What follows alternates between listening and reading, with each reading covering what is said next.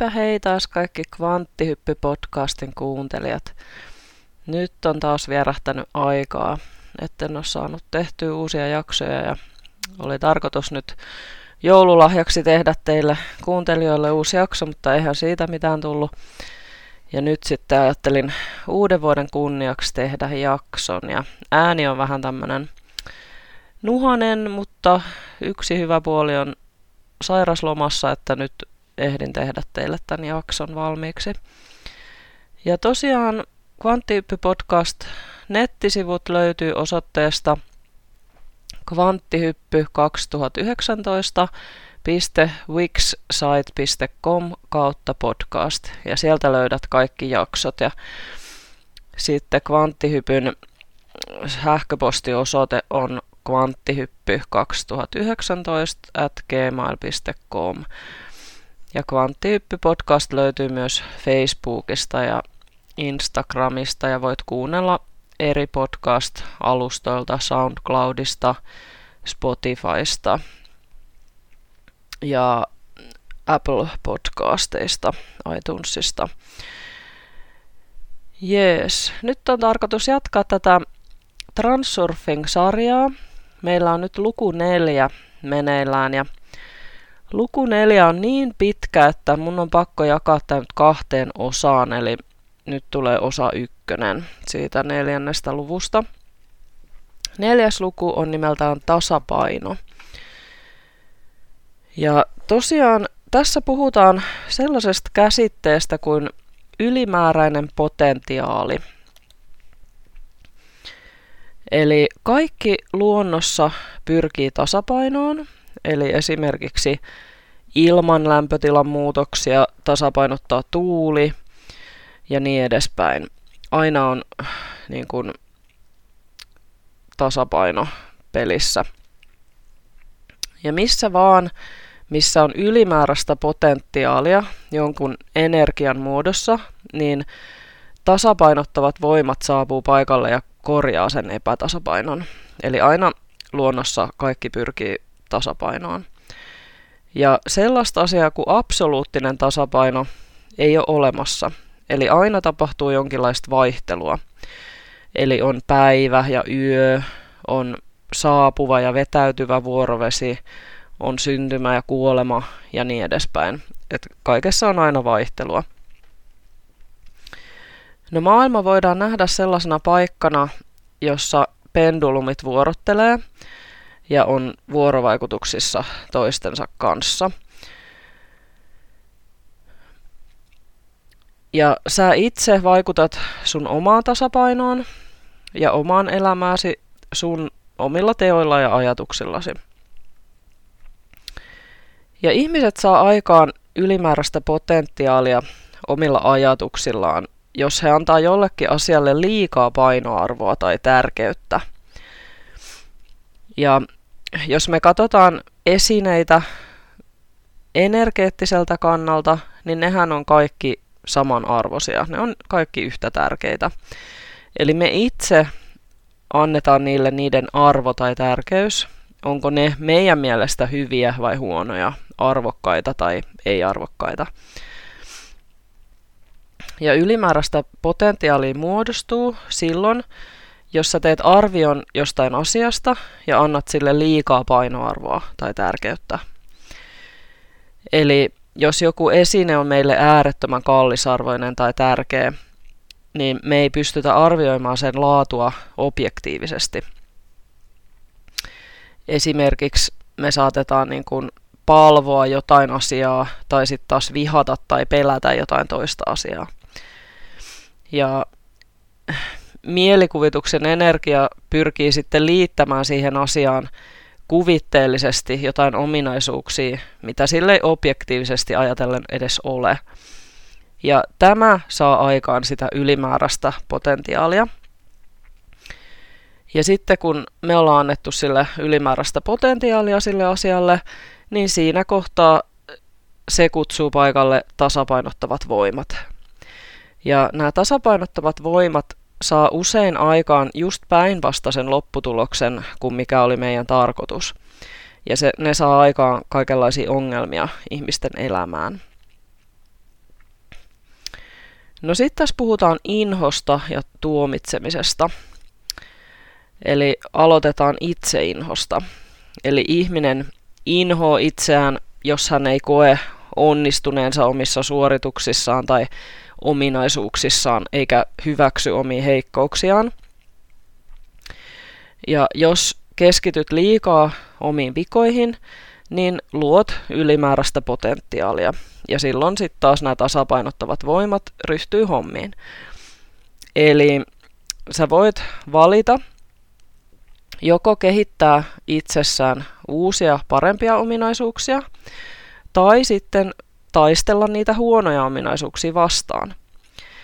Ja useimmat ihmiset tekevät ton jälkimmäisen valinnan, eli he yrittää taistella niitä huonoja ominaisuuksia vastaan ja peitellä omia heikkouksiaan. Ja se sitten taas saattaa kääntyä itseään vastaan, eli esimerkiksi jos joku ujo ihminen yrittää esittää, että hän ei ole ujo, niin sitten hänet voidaan kokea, että hän onkin tosi ärsyttävän naseva tai tällainen. Ja jos joku ihminen alkaa kehittää itseään sen takia, koska on tyytymätön saavutuksiinsa ja alkaa tehdä positiivisia muutoksia omaan elämäänsä, niin tämä ei häiritse tasapainoa. Eli tasapainoon päästään positiivisen työn kautta. Mutta jos tämä henkilö alkaa tuomitsemaan itseään ja rankaisemaan itseään, niin hän voi joutua tosi nopeasti tosi huonoon tilaan. Eli transsurfingissa kehotetaan hyväksymään itsensä sellaisena kuin on, omine heikkouksinesi. Ja jos et vielä osaa rakastaa itseäsi, niin lakkaa edes tuomitsemasta ja haukkumasta itseäsi. Ja kun sä lopetat sen, niin sä saat käyttöön energiaa, jonka avulla sä pystyt tekemään niitä positiivisia muutoksia sun elämääsi. Jos sä oot tyytymätön itseesi, niin silloin sä joudut tavallaan konfliktiin sun oman sielun kanssa. Ja jos taas sä oot tyytymätön tähän maailmaan, niin silloin sä joudut konfliktiin pendulumien kanssa. Eli aina jos sä tunnet tyytymättömyyttä, niin sä surffaat itse sellaisille elämänlinjoille, missä se asia, jota kohtaan sä koet tyytymättömyyttä, on vielä vahvemmin esillä. Eli sä et niinku tavallaan pääse sitä asiaa karkuun. Ja siitäkö sä sit tuut vielä tyytymättömämmäksi ja siitä alkaa paha kierre sitten. Asiat menee vaan huonommin ja huonommin. Eli transsurfingin näkökulmasta tuomitseminen häiritsee tasapainoa. Oli se sitten oikeutettu tuomintaa tai ei. Eli sille ei ole merkitystä, että onko se oikeutettua se tuomitseminen. Eli Ylimääräinen potentiaali kutsuu paikalle nämä tasapainottavat voimat korjaamaan tilanteen, mutta valitettavasti ne ei aina muuta sitä tilannetta parempaan niin kuin ihmisen kannalta, koska ne ei välitä siitä, mitä ihminen ajattelee tai kokee. Eli nämä tasapainottavat voimat saa aikaan sen, ettei sun valituksilla ole mitään painoarvoa. No entä jos sä sitten iloitset elämästä niin tuleeko nämä tasapainottavat voimat sitten pilaamaan kaiken? Ei onneksi, koska positiivisuus ja ilo saavat aikaan luovaa energiaa, ja tämä luova energia työntää sua paremmille elämänlinjoille, joilla sä sitten taas koet positiivisempia asioita. Luova energia ei saa aikaan ylimääräistä potentiaalia, jota sitten ne tasapainottavat voimat yrittäisi eliminoida Eli transsurfingin näkökulmasta, jos sulla on tapana ilmaista mielipahaa tai tyytymättömyyttä pienistä asioista, niin se on tosi huono tapa. Kun taas sitten pienistä asioista iloitseminen on tosi hyödyllinen tapa. Eli kannattaa korvata tämä edellinen tapa tällä paremmalla, hyödyllisemmällä tavalla. Ja transsurfingissa ajatellaan näin, että me ollaan kaikki vieraita tässä maailmassa, eikä kenelläkään ole oikeutta tuomita ketään. Ja tämä kannattaa muistaa erityisesti pendulumien kohdalla. Eli jos pendulumi yrittää vetää sua taisteluun, niin kannattaa kysyä itseltäsi, että hyödyttääkö se sinua lähteä siihen taisteluun. Kenelläkään ei ole oikeutta tuomita, mutta kaikilla on oikeus valita. No sitten tässä puhutaan riippuvaisista suhteista. Eli jos sä idealisoit jotain, ihannoit jotain, asetat jonkun jalustalle, niin se saa myös aikaan ylimääräistä potentiaalia. Eli ehdoton rakkaus on hyvin erilaista. Se ei halua omistaa mitään tai palvo ketään. Se ei siis tee suhteesta riippuvuuteen perustuvaa. Ja rakkaus saa aikaan positiivista energiaa, joka vie sua positiivisemmille elämänlinjoille. Mutta jos sä asetat jonkun jalustalle, se luo ylimääräistä potentiaalia, vetää puolensa tasapainottavat voimat tasaamaan tilanteen. Ja mistä sä sitten tiedät, että kyseessä on riippuvainen suhde? Sen voi tunnistaa tällaisista lauseista. Esimerkiksi, jos sinä teet tätä, niin minä teen tätä. Esimerkiksi, jos sinä rakastat minua, niin menet kanssani naimisiin. Tai jos rakastat minua, niin haluat lapsen kanssani. Jne, jne. Eli tällaista ehdollista rakkautta, joka asettaa ehdon sille sun rakkaudelle. No sitten puhutaan ihannoinnista ja yliarvostuksesta. Eli yliarvostus tarkoittaa sitä, kun jollain ihmisellä kuvitellaan olevan sellaisia ominaisuuksia, joita heillä itse asiassa ei ole. Esimerkiksi jos nainen unelmoi jostain tulevasta miehestään ja hän on täysin ehdoton, että sillä miehellä pitää olla tietyt ominaisuudet. No kun hän sitten lopulta löytää miehen, menee naimisiin, niin sitten tämä mies paljastuukin täysin vastakohtaiseksi kuin mitä tämä nainen on kuvitellut. Eli jos esimerkiksi inhoaa yli kaiken alkoholisteja, eikä voi sietää miehiä, jotka käyttää alkoholia, niin sitten saattaakin kuitenkin löytää itsensä olevan naimisissa alkoholisten kanssa.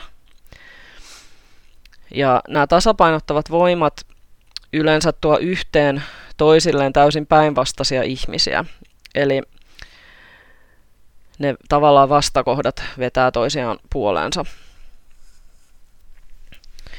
Ja tasapainottavat voimat näkyy hyvin esimerkiksi lapsissa. Eli jos lapsesta halutaan kasvattaa nero ja häntä kuljetetaan kaiken maailman harrastuksissa ja treeneissä ja ö, häntä niin kuin, yritetään saada oikein niin kuin, huippusuorituksiin, niin sitten lapselta luultavasti menee kiinnostus näitä kaikkia kohtaa, eikä hän oikein pärjää niissä. Jos sitten taas lapsesta kasvatetaan liian kilttiä, niin hänestä tulee luultavasti nuorisorikollinen. Eli siinä käy aina päinvastoin, mitä yritetään saavuttaa. No sitten esimerkiksi rakkaussuhteissa, jos toinen rakastaa ja haluaa sitä toista ja haluaisi, että se tunne olisi vastavuoroinen, niin mitä enemmän hän sitä haluaa, niin sitä kauemmas se toinen yleensä menee. Mutta jos taas pystyy rakastamaan sitä toista ilman odotuksia siitä vastavuoroisuudesta, niin todennäköisesti se rakkauden kohde liikkuu lähemmäs. Eli mustasukkaisuus toimii just näin. Eli mitä mustasukkaisempi on toisesta, niin sitä kauemmas se loppujen lopuksi menee ja suhde menee pieleen. No sitten täällä puhutaan ylenkatseesta ja turhamaisuudesta. Eli toisten tuomitseminen ylenkatsoen tuhoaa voimakkaasti tasapainoa. Eli toisten tuomitsemista voi ajatella siitä näkökulmasta, että olisi aivan yhtä turhaa tuomita esimerkiksi sutta, joka repii lammasta kappaleeksi tv Samalla tavalla sun on turha tuomita ketään heidän teoistaan, koska sä et voi ikinä tietää, miksi joku teki niin kuin teki. Ja mahdollisesti, jos sä olisit itse hänen kengissään, niin sä olisitkin toiminut itse ihan samalla tavalla, tai ehkä jopa vielä huonommalla tavalla. Eli koskaan ei voi, ei voi tietää eikä voi tuomita sen takia. Ja tuomitseminen saa aikaan ylimääräistä potentiaalia, koska jos kertaiset henkilö, kenet sä tuomitset, on paha, niin silloinhan sä oot itse tosi hyvä, eikö niin? Ja koska me ei kuitenkaan itse olla enkeleitä, niin silloin tasapainottavat voimat tulee tasapainottamaan sen tilanteen. Saat siis kenties läimäisyn päinpläsiä. Eli jos sä halveksit kerjäläisiä ja köyhiä, saatat itse menettää kaiken, joutua kadulle. Jos sä halveksit fyysisesti vammaisia ihmisiä, sä saatat joutua onnettomuuteen, menettää sun raajan. Jos sä halveksit huumeiden käyttäjiä, susta saattaa itse tulla sellainen, tai sun lapsesta tulee sellainen, ja niin edelleen, ja niin edelleen. Ja tässä puhutaan, että ei saisi koskaan tuomita tai arvostella esimerkiksi sun työkavereita, jos he tekee virheen, koska siinä saattaa käydä niin, että sä teet itsekin kohta sen saman virheen tai jonkun toisen virheen. Ja jos sä oot kovasti tuominnut toisia, niin sitten sä saatkin itse kokea sen tuomitsemisen. Eli terveessä itseluottamuksessa ja itsensä rakastamisessa ei ole mitään vikaa. Mutta jos kyse onkin suurentuneesta oman arvon tunteesta tai ylimielisyydestä suhteessa muihin, eli huonompiin niin sanotusti, niin silloin on kyseessä ylimielisyys ja turhamaisuus. Ja tasapainottavat voimat antaa sitten läimäisyn kasvoille. Ylemmyyden ja alemmuuden tunteet, ne on merkki riippuvaisista suhteista. Eli kun sä vertaat itseäsi muihin, sä luot väistämättä ylimääräistä potentiaalia. Jos sä yrität parantaa omaa arvoas olemalla parempi kuin muut, se ei onnistu. Mutta jos sä teet aidosti töitä itses kanssa, jotta sä parannat itseäsi, niin silloin sä oikeasti kehityt ja parannat itseäsi. Siitä ei synny ylimääräistä potentiaalia. Ja meidän pitäisi myös lakata uskomasta, että me pystytään muuttamaan ulkosta maailmaa, koska me ei pystytä muuttamaan muuta kuin itsemme. No itsensä vähätteleminen, se on sitten taas se kolikon toinen puoli. Ja se on aivan sama kumman ääripäänsä valitset. Kumpikin aiheuttaa ylimääräistä potentiaalia. Ja se potentiaalin voimakkuus määräytyy sen mukaan, kuinka paljon se henkilön arvio poikkeaa todellisuudesta. Mitä enemmän se poikkeaa todellisuudesta, niin sitä enemmän siinä on sitten sitä potentiaalia. Ja kun sitten tasapainottavat voimat kohtaa tällaisen pöyhkeän ihmisen, niin ne tuuppaa hänet kumoon. Ja jos taas ne kohtaa itseään vähättelevän ihmisen, niin ne alkaa kohottaa hänen madaltunutta itsetuntoaan niin kuin väärin, väärin perustein madaltunutta itsetuntoaan. Eli silloin tämä henkilö alkaa käyttäytyä luonnottomilla tavoilla ja alkaa korostaa ehkä niitä puoli itsestään, jotka hän haluaisi pitää piilossa. Eli se ei oikein toimi, toimittaa homma. No muut ihmiset, ne ei yleensä ole kovin kiinnostuneita sun puutteistasi, eli jokainen miettii yleensä vaan itseänsä. Eli sun ei kannata taistella sun puutteita vastaan, vaan niitä voidaan kompensoida korostamalla sun hyviä puolia. Eli esimerkiksi, jos sä et ole kaunis, niin sä voit silti olla viehättävä. Tai sä saatat hurmata toiset ihmiset sun sanoillasi.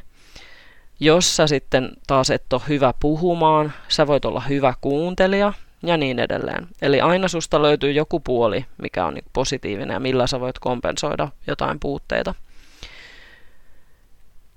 No, jos sä haluat jotain asiaa aivan valtavan paljon, niin silloin tasapainottavat voimat tulee viemään sen sinulta kauemmas. Jos sä haluat jotain niin paljon, että sä tuut siitä riippuvaiseksi, niin sä luot todella paljon ylimääräistä potentiaalia. Eli sä saatat ajatella jotain näistä seuraavista. Jos mä saavutan tämän, niin mun tilanne paranee huomattavasti. Tai jos mä en saavuta tätä, niin mun elämällä ei ole mitään merkitystä. Tai jos mä saavutan tämän, niin todistan kaikille mun oman arvoni. Ja nämä, nämä kaikki tällaiset ajatukset ja tunteet luo sitä ylimääräistä potentiaalia. Eli toive saavutetaan ainoastaan silloin, kun toive tai halu muuttuu puhtaaksi aikomukseksi, johon ei liity ylimääräistä potentiaalia. Sä et tarvi mitään muuta siirtyäksesi sille elämänlinjalle, jossa sun toive on toteutunut. Eli tämä puhdas aikomus tarkoittaa halua ja toimintaa ilman, että siihen liittää tärkeyttä. Eli se tarkoittaa, että sä toimit niin, kuin sä olisit menossa kioskille ostamaan päivän lehden. Siihen ei liity mitään ylimääräistä tärkeyttä. Se on aivan tavallinen tapahtuma. Sä vaan menet, aiot mennä, menet, ostat sen. Sillä siisti. Mitä enemmän painoarvoa sä laitat jollekin tapahtumalle, sitä todennäköisemmin se epäonnistuu jollain tavalla. Ja sama asia, jos sä laitat liikaa painoarvoa jollekin sun omistamalle esineelle tai tavaralle, niin jossain vaiheessa sä luultavasti menetät sen tai se menee rikki. Eli esimerkiksi, jos sulla on upouusi auto ja sä laitat sille ihan hitosti arvoa, niin on aika todennäköistä, että kohta joku naarmuttaa sitä. Jos taas sä kohtelet sitä sun uutta autoa kuin mitä tahansa esinettä, niin silloin on paljon todennäköisempää, että se säilyy vahingoittumattomana. Ja monet ihmiset uskoo niin, että jos sä haluat jotain tarpeeksi voimakkaasti, niin sä lopulta saat sen. Mutta tämä ei kuitenkaan pidä paikkaansa. Jos sä haluat jotain todella epätoivoisesti, niin sä oikeasti luot sun itsesi ja sen asian saamisen välille voimakasta häiriötä, koska sisimmässäsi sä et pohjimmiltaan usko, että sä voisit saada tai ansaita sen. Ja sama pätee myös toisinpäin, että jos sulla on tosi voimakas halu välttää joku tapahtuma, eli jos sä pelkäät jotain tosi paljon, niin silloin sä todennäköisesti vedät sen puoleesi. Eli kun sä ajattelet asiaa, jonka sä haluat välttää, säteilet energiaa just sillä elämänlinjalla, jossa tuo asia on olemassa. Eli sä et todellakaan pysty välttämään sitä. Eli sanotaan, että saat aina ne asiat, joita rakastat vihata. Kuvittele nyt esimerkiksi tilanne, että saat nukkumassa ja sun pitää herätä aamulla aikaisin töihin ja naapurissa on meluisat bileet. Jos sä rupeat ärsyyntymään siitä melusta ja sä toivot, että melu loppuisi, niin se vaan yltyy. Sitten jos sä alat raivostumaan sun naapurille, niin on todennäköistä, että sun naapuri pilettää vaan useammin ja useammin. Eli sen sijaan sä pystyt pysäyttämään tämän pendulumin joko niin, että sä ignoraat sen täysin, eli sä olet antamatta sille mitään sun energiasi ja huomiotasi, silloin se kuivuu ko- kokoon, tai sitten niin, että sä suhtaudut siihen tilanteeseen kuin parodiaan, eli huumorilla. Kokeilepa tätä seuraavan kerran, kun oot tuossa tilanteessa. No nyt kun sä tiedät kaiken tämän, niin sä voit muistella sun elämää taaksepäin ja nähdä kaikki ne tilanteet, missä sä arvioit jonkun asian liian tärkeäksi ja sen takia se meni pieleen. Mulla itsellä oli tosi tärkeää se, että, että mä pääsin naimisiin. Mulle se naimisiin meno ja avioliitto oli aivan huipputärkeää ja mä valmistelin mun ensimmäisiä häitä vuoden ajan, jotta ne olisi täydelliset ne juhlat. Ja mä pääsin naimisiin ja luulin sitten, että tämä on joku tae nyt mun elämäni onnelle ja nyt mä oon loppuelämäni naimisissa ja onnellinen ja kaikki on ihanaa ja, ja sittenhän kävi niin kuin kävi, eli mulle tuli avioero. Eli mä näen sen nyt tosi selkeästi niin kuin jälkikäteen, miten se meni pieleen, miten paljon painoarvoa mä laitoin sille asialle. Ei siinä ollut mitään muuta vaihtoehtoa kuin se, että se meni pieleen. No sitten nyt tässä uudessa parisuhteessa. Mulla alkoi al- al- alkujaan tulemaan niitä samoja tunteita ja ajatuksia siitä, että mun on päästävä naimisiin ja se on mulle tosi tärkeä asia. Ja, ja sitten jotenkin niin kuin aloin jopa vähän ehkä painostaa sitä toista henkilöä siihen just, että jos sä rakastat mua, niin sä menet mukaan naimisiin ja näin edespäin. Onneksi siinä kohtaa mä olin sitten jo kuullut tästä transsurfingista ja ymmärsin, että tällä asenteella mä vaan ajan sitä toista kauemmas tästä halusta mennä mukaan naimisiin. No siinä kohtaa mä sitten tietoisesti päätin muuttaa mun suhtautumistani. Mä kerroin mun toiveeni, että minulle on tärkeää naimisiin meno ja avioliitto, että minä pidän sitä arvossa. Mutta mä ajattelin, että mä en sitten enää mainitse tätä asiaa, vaan mä annan toisen sitten tehdä niin kuin haluaa. Ja hän sanoi alun perin, että hänelle se ei ole tärkeä asia. Eli hän ei pidä sitä arvossa, että hänelle on aivan sama, onko naimisissa vai ei. No mä olin tosi pettynyt, koska mä ajattelen niin, että mulle olisi tärkeää mennä naimisiin ihmisen kanssa, joka kokee samalla tavalla kuin mä, että sekin kokisi sen merkitykselliseksi sen, että me ollaan naimisissa. Ja mä ajattelin, että okei, että mä en sitä voi saada, että mun on päästettävä siitä vaan irti. Mä päästin siitä irti ja yritin suhtautua siihen asiaan sitten neutraalisti ja ajatella, että mä oon tyytyväinen siihen, mitä mulla on, että mä oon tyytyväinen siihen parisuhteeseen ja yhdessä olemiseen ja asumiseen ja kaikkeen siihen, että, että ei se naimisiin meno ole mulle se tärkein asia. Ja siinä kävikin jännästi niin, että yhtäkkiä se toinen ihminen haluski mennä mukaan naimisiin. Se alkoi puhua siitä asiasta enemmän ja enemmän. Ja sitten se jopa ilmaisi, että se onkin hänelle tosi tärkeä asia, että hän onkin nyt tullut siihen tulokseen, että hän pitää sitä tosi tärkeänä, että me mennään naimisiin. Eli jumalauta, se toimi, kun mä päästin siitä tärkeydestä irti. Ja mä pystyn täysin kuvittelemaan, että jos mä olisin alkanut toimia päinvastaisella tavalla, mä olisin alkanut painostaa sitä toista osapuolta, että meidän on mentävä naimisiin ja jos sä rakastat mua, niin sä meet mukaan naimisiin ja bla bla bla bla bla, niin se ihminen ei olisi ikinä halunnut mukaan naimisiin. Tai sitten se olisi mennyt mukaan niin kuin väkisin naimisiin, koska mä olisin pakottanut sen, ja sitten jossain vaiheessa me oltaisiin erottu. Eli tämä on todella nyt niin kuin mulle ainakin tullut todella niin kuin käytännössä koettu, että mitä tämä tarkoittaa, tämä ylimääräinen potentiaali ja tasapainottavat voimat. Joo. No sitten puhutaan vielä syyllisyydestä. Eli syyllisyys on ihan pelkkää puhdasta ylimääräistä potentiaalia. Eli jos sä oot tehnyt jotain pahaa ja sä koet, että sua pitää rangaista, niin sä saat aikaan ylimääräistä potentiaalia. Sama pätee myös, jos sä oot tehnyt jotain hyvää ja sä koet, että sua pitäisi palkita. Eli nämä tasapainottavat voimat, ne ei näe asioita hyvinä tai pahoina, rangaistavina tai palkittavina – jos sä koet syyllisyyttä, niin sä koet aina myös rangaistuksen. Ja valitettavasti myös ylpeyden tunteet johtaa rangaistukseen, koska tasapainottavat voimat kumoaa ylpeyden tunteet. Ne ei suinkaan lisää ylpeyden tunnetta, vaan ne nimenomaan kumoaa sen. Ja tämän takia sellaiset ihmiset, jotka kärsii kunnon syyllisyyskompleksista, niin ne joutuu usein kärsimään elämässään kun taas sitten sellaiset, jotka on häpeilemättömiä ja häikäilemättömiä ihmisiä, niin ne on yleensä menestyneitä. Ne ei koe syyllisyyttä mistään, mitä ne tekee. Ja syyllisyys on myös se tunne, minkä kautta pendulumit kontrolloi ihmisiä. Ja myös sitten tällaiset manipuloivat ihmiset, niin ne käyttää syyllisyyttä siihen, että ne saa kontrolloitua sua. Eli manipuloija yrittää saada muut kokemaan syyllisyyttä saadakseen sitten valtaa heihin nähden.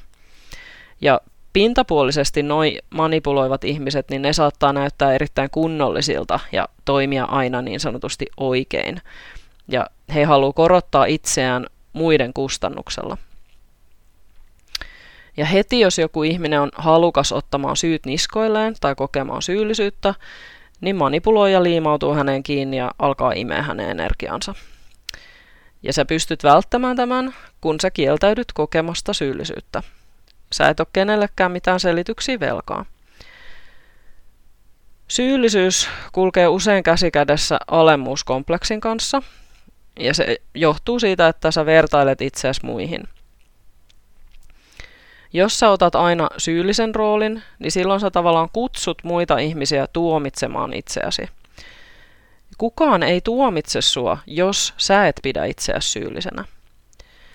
Jos sä koet syyllisyyttä, niin sä kannat negatiivista energiaa, joka kulminoituu sitten ylimääräisenä potentiaalina.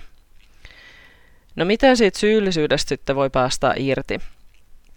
No esimerkiksi anteeksi pyytämällä, jos sä oot oikeasti siis tehnyt jotain väärin, niin kun sä pyydät anteeksi, niin sä päästät irti siitä energiasta ja se hälvenee.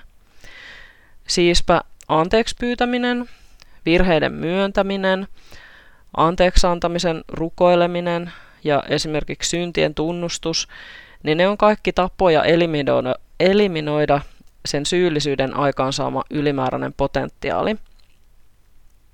Eli kun henkilö sallii itselleen annettavan anteeksi, niin hän voi päästä irti siitä syytöksestä ja tuntee olonsa paremmaksi. Mutta ei myöskään sitten pidä jäädä kiinni katumukseen, koska silloin on jälleen vaarana se, että joutuu manipuloijan uhriksi. Eli manipuloijat yrittää muistuttaa sua, sua siitä syyllisyydestä yhä uudestaan ja uudestaan ja herättää uudelleen sen sun syyllisyyden tunteen. Eli älä mene siihen mukaan. Kenelläkään ei ole oikeutta tuomita sua ja sulla on oikeus olla oma itsesi. Tämä on yksi transsurfingin pääperiaatteista. Eli sulla on oikeus olla oma itsesi, kaikki ne heikkouksinesi, juuri sellainen kuin sä olet. Sulla ei ole oikeutta tuomita ketään toista, eikä kenelläkään toisella ole oikeutta tuomita sua. Eli tämä kannattaa pitää mielessä. Joo, ja tähän onkin nyt sitten hyvä lopettaa tämä jakso, ja mä palaan tähän, tähän lukuun neljä vielä sitten seuraavassa jaksossa, niin jatketaan siitä. Kiva kun kuuntelit ja hyvää uutta vuotta kaikille kvanttihypyn kuuntelijoille ja toivottavasti kuullaan taas pian. Yes, moikka moi!